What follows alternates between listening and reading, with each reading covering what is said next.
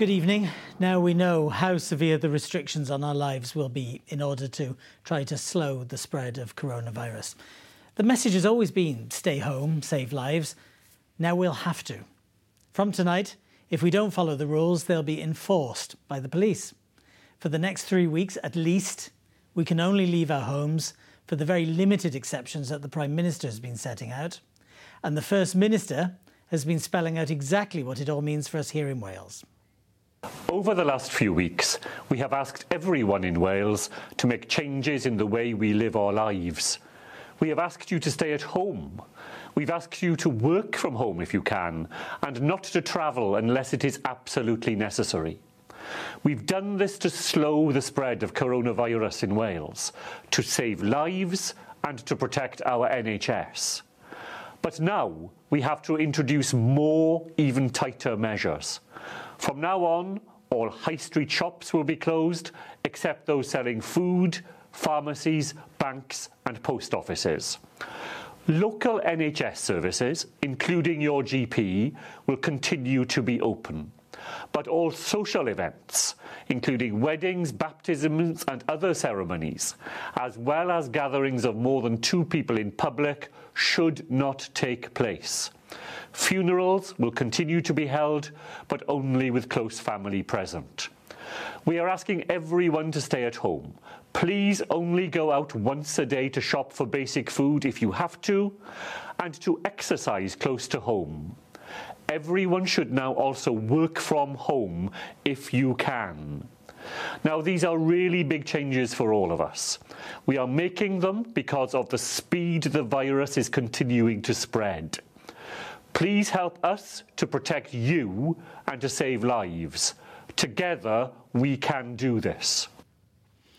Well, joining me now is um, the Health Minister, Vaughan Gething. Um, where to start? People will be digesting this tonight and just thinking, this is extraordinary, extraordinarily difficult. Not sure how it's going to affect their lives. What can you say to them? Well, these are truly extraordinary times, and governments right across the UK are taking truly extraordinary measures. It shows the scale of the threat that coronavirus uh, faces and presents to all of us. And so it's really important that we're all part of the answer.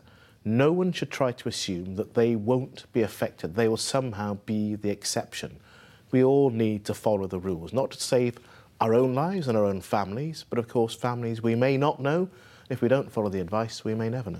Can I just um, uh, check on the, the, the, issue of enforcement? I mean, the police will mm. will be involved in enforcing. That's going to scare a lot of people. Um, can you tell us more about it?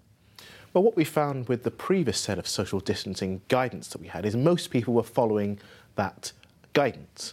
The problem was that some people weren't, and there was a real risk that we'd still see coronavirus spreading uh, regardless. So, what we're now doing is a further set of measures because we are concerned about the pace of the spread of coronavirus and the impact it's already having. And we're doing that to be clear that we will enforce those powers. Now, we think that actually for most people, if they're reminded about what's happening, then that's what will happen. But we have to have the ability to have these as legally enforceable provisions. And, and that's why the Welsh Government will be making regulations this week. OK. So, the... I mean, can, can, what can you tell me of, of, of how the enforcement will take place? I mean, are you talking about arrests? We'll be able to designate the police, uh, but what you normally have with the police, there's an initial warning, there's the potential for on-the-spot uh, activity as well, but we actually think that once this happens, once not just the message from tonight, but once the first few people have actually had to be warned or potentially receive on the spot fines, we'll find a very high level of compliance. And actually, most people understand the real threat that is being caused. This isn't a drill, it's not an act. There's a real and present danger, and the infection rates, but also the death figures in Wales and across the UK underline the importance. Uh, were these moves um, a direct response to the sort of thing we saw over the weekend when people seemed not to be taking um, the warnings seriously?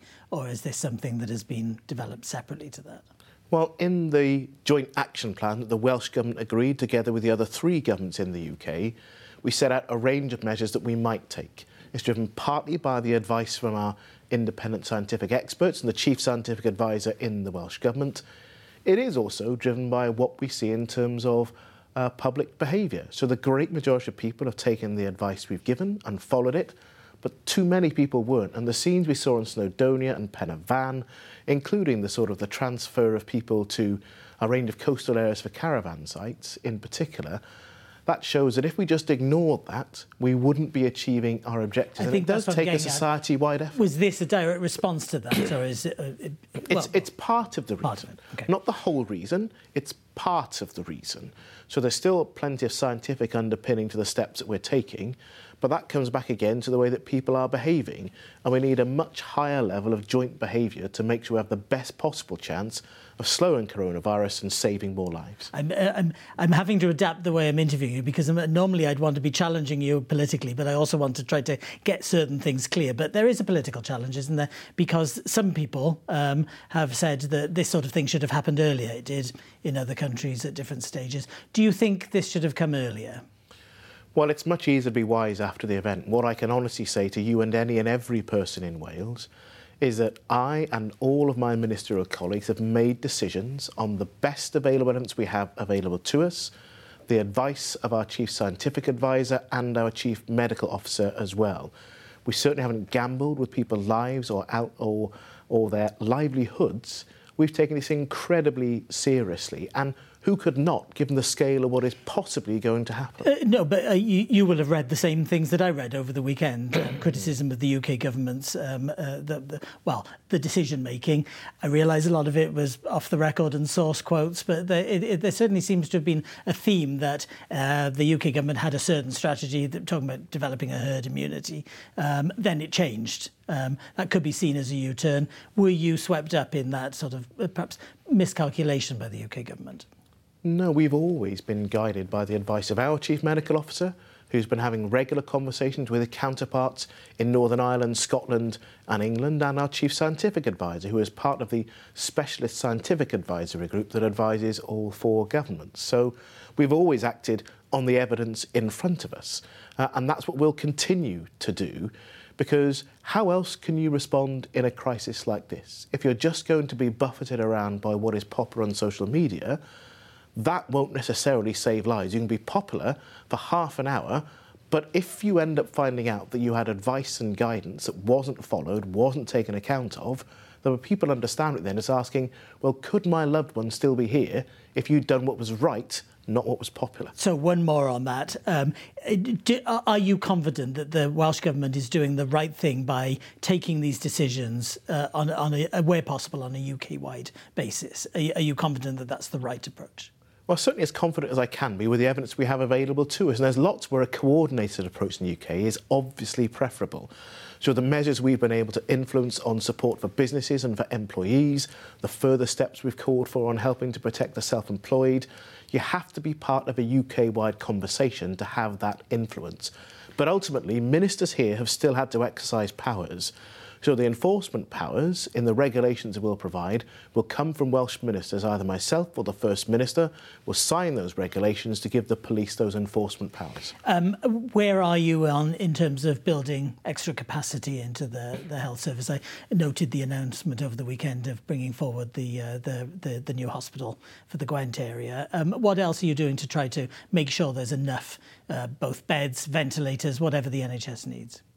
Well, on ventilators, we already have what we think are about three quarters of what we will probably need, but we're also part of a UK wide arrangement on the manufacture and the purchase of new ventilators. So we're again pooling our resources to make sure that each of the four nations sees a benefit from that. We're providing more personal protective equipment to our staff in health and social care.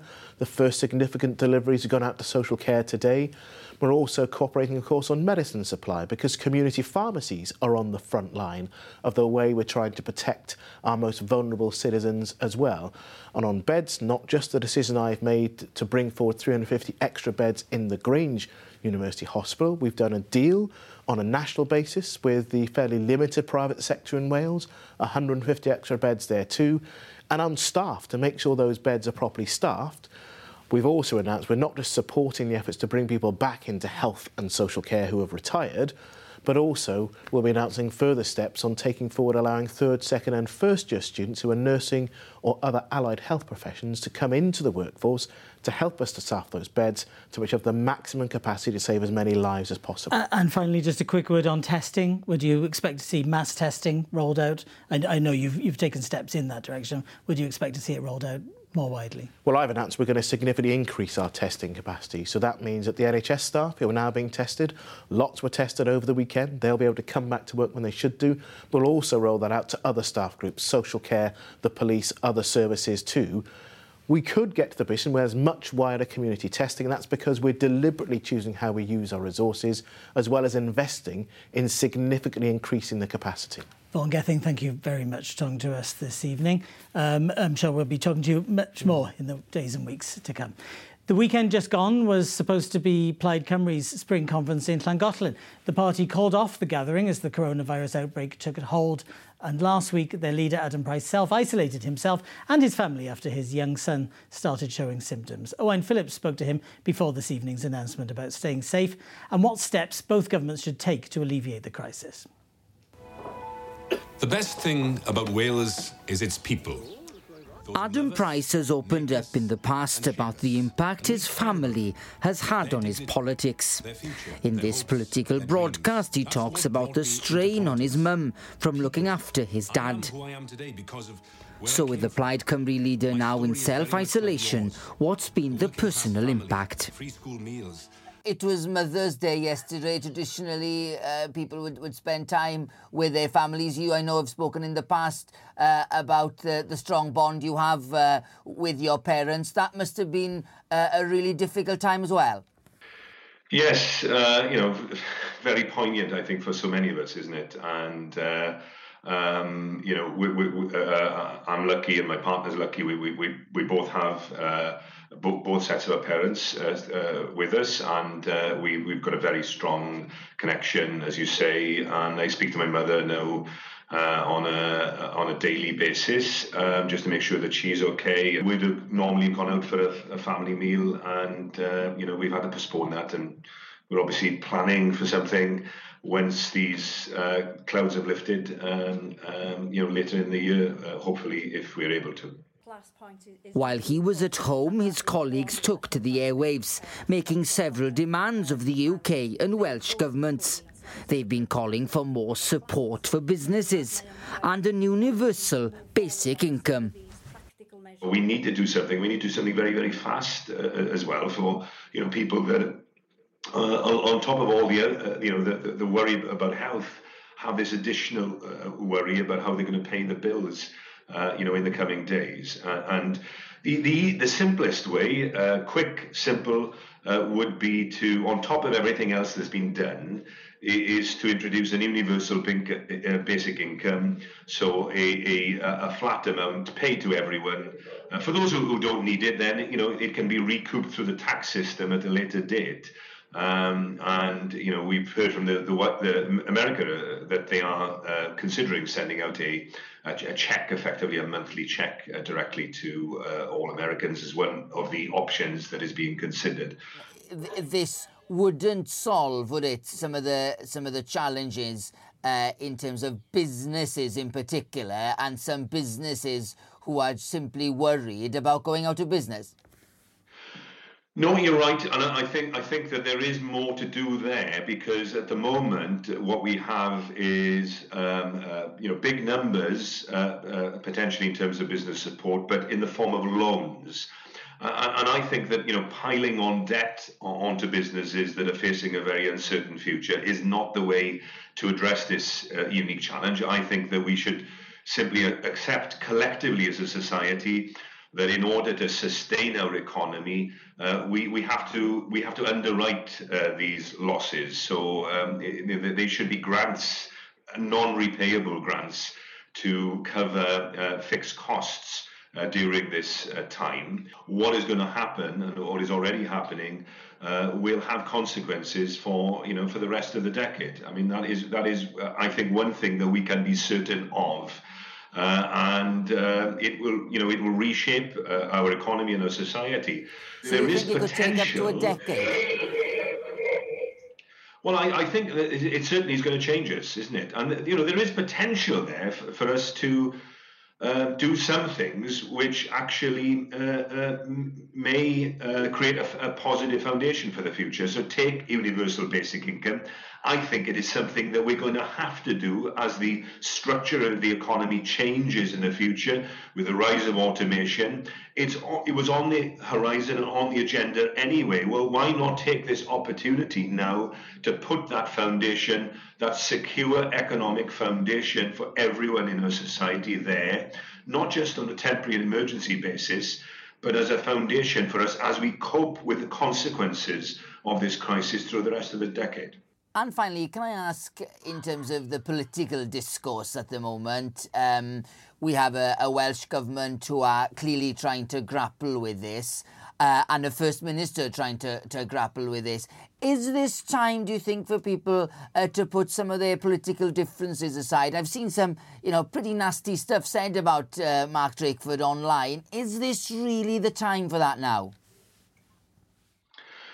People definitely should not, uh, I, I, think, um, you know, demonize or, or um, uh, unfairly criticize politicians in a personal manner. I, you know, I, I, I think that um, you know everyone that I've met and I already knew that is involved in this crisis, Matt Hancock, you know Simon Hart in the UK government that I've met, um, Mark Drakeford and Vaughan Gething that I know already. These are all decent people that are that are trying to do what they think is right in this crisis, and I think that they deserve our sympathy and our support as, as public servants in, in doing that. A balance needs to be struck, of course, because it is right and proper that scrutiny and accountability continues uh, even in a, in a crisis, because that's how we get better d- decisions. But it should never be personal. Adam Price, stay safe and thanks for joining us. Now, amidst all these uh, huge announcements, ministers made a series of announcements and committed to spend what would have seemed unthinkable amounts of money uh, in the past to help out employers and employees in these unthinkable times. While cafes and bars have been told to close, many other businesses have followed suit. Streets that would normally be bustling on a Monday lunchtime are all but empty. It's an uncertain time for employers and employees alike. In an effort to ease some of that uncertainty, the Chancellor made announcements that were as surprising as they were unprecedented. For the first time in our history, the government is going to step in and help to pay people's wages. We're setting up a new coronavirus job retention scheme. Any employer in the country, small or large, charitable or non profit, will be eligible for the scheme. Among those measures are providing grants to cover 80% of the salary of workers, up to a limit of £2,500 a month, extending universal credit to cover the self employed, and extending the interest free loan scheme for small businesses. Elsewhere, the closure of schools for all but the children of key workers means thousands of parents will be working from home for the foreseeable future. The Education Minister was clear that only those most in need will be able to continue to attend school as usual. It is absolutely crucial that parents do what they can to help us and to help our teachers at this particular time by only sending children into school if they have no other alternative. The smaller the number of children that we have in school, the better for everybody. The spread of coronavirus has meant life has had to change and change fast.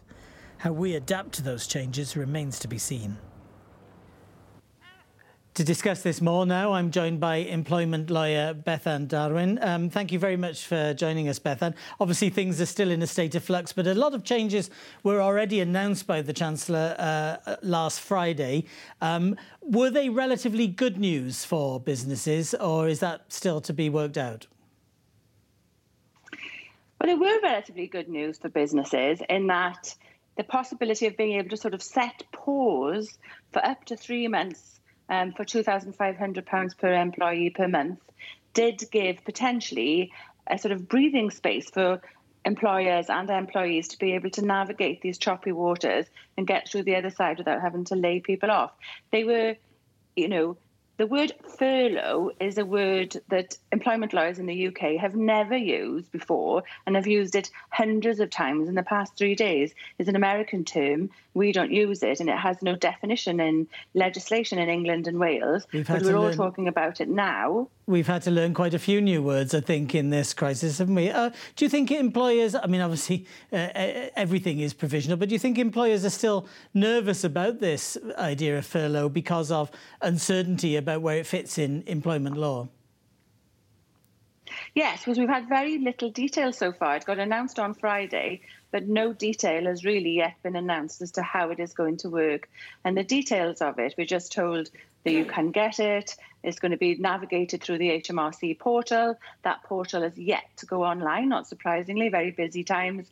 And, and the exact precise details of it are very unclear. What we do know is it's for employees only, not self-employed people. So obviously, for them, it's a, a whole new ball game. They're still looking at SSP or, or benefits. Um, so there's very little detail, and people are uncertain as to how it's going to work. And we're expecting more detail over the next few days yet to come. So really, we know that we don't know a great deal about it as yet, but that it presents a potentially viable option for um, employers and employees. It's a good thing for employees as well to not get laid off and have some money coming in. Um, over the next three months. Let's hope we'll which, get some know, detail on that. Um, we did, actually we'd invited you on originally because we wanted to talk about what happens to parents who have to stay home. Um, did the announcements by the Chancellor on Friday supersede those questions, or are they still relevant? They don't supersede because they sort of run alongside. Um, employees who might want to take some time off to look after children or who just or, or work from home, uh, those are different considerations. This is for employees who are facing redundancy. Now, I suppose for some employees, they may say, I'd be interested in furlough employer because it would enable me to access up to £2,500 per month and not work and stay at home looking after my children. But then it depends on whether the employer can manage without them and whether those are maybe key employees that they need in order to keep the business going for a short period. So they sort of run alongside each other, but they are different questions. This is, in effect, a short term redundancy that then comes back, as it were. You can come back to work at the end of it. In Wales, much of this is devolved. Um, is that causing confusion, or is it clear what the Welsh Government versions of the schemes are? Are they, in fact, the same? I think they're the same. Uh, earlier today, the Business Wales website was clicking on to the .gov.uk guidelines, limited guidelines on furlough. Uh, when I looked at them just uh, before recording this interview, uh, it was then actually setting it out itself without referring you back to the .gov.uk website, but it was the same. So I think in this particular instance, it really isn't causing confusion because it is the same, or at least we're anticipating it's going to be the same through HMRC uh, I suppose what is causing confusion is it's making it more difficult for people to understand that quite a lot of things are devolved to Wales. They seem like the same thing at the moment. So I don't think that's co- causing confusion for employers. It looks like it's going to be the same.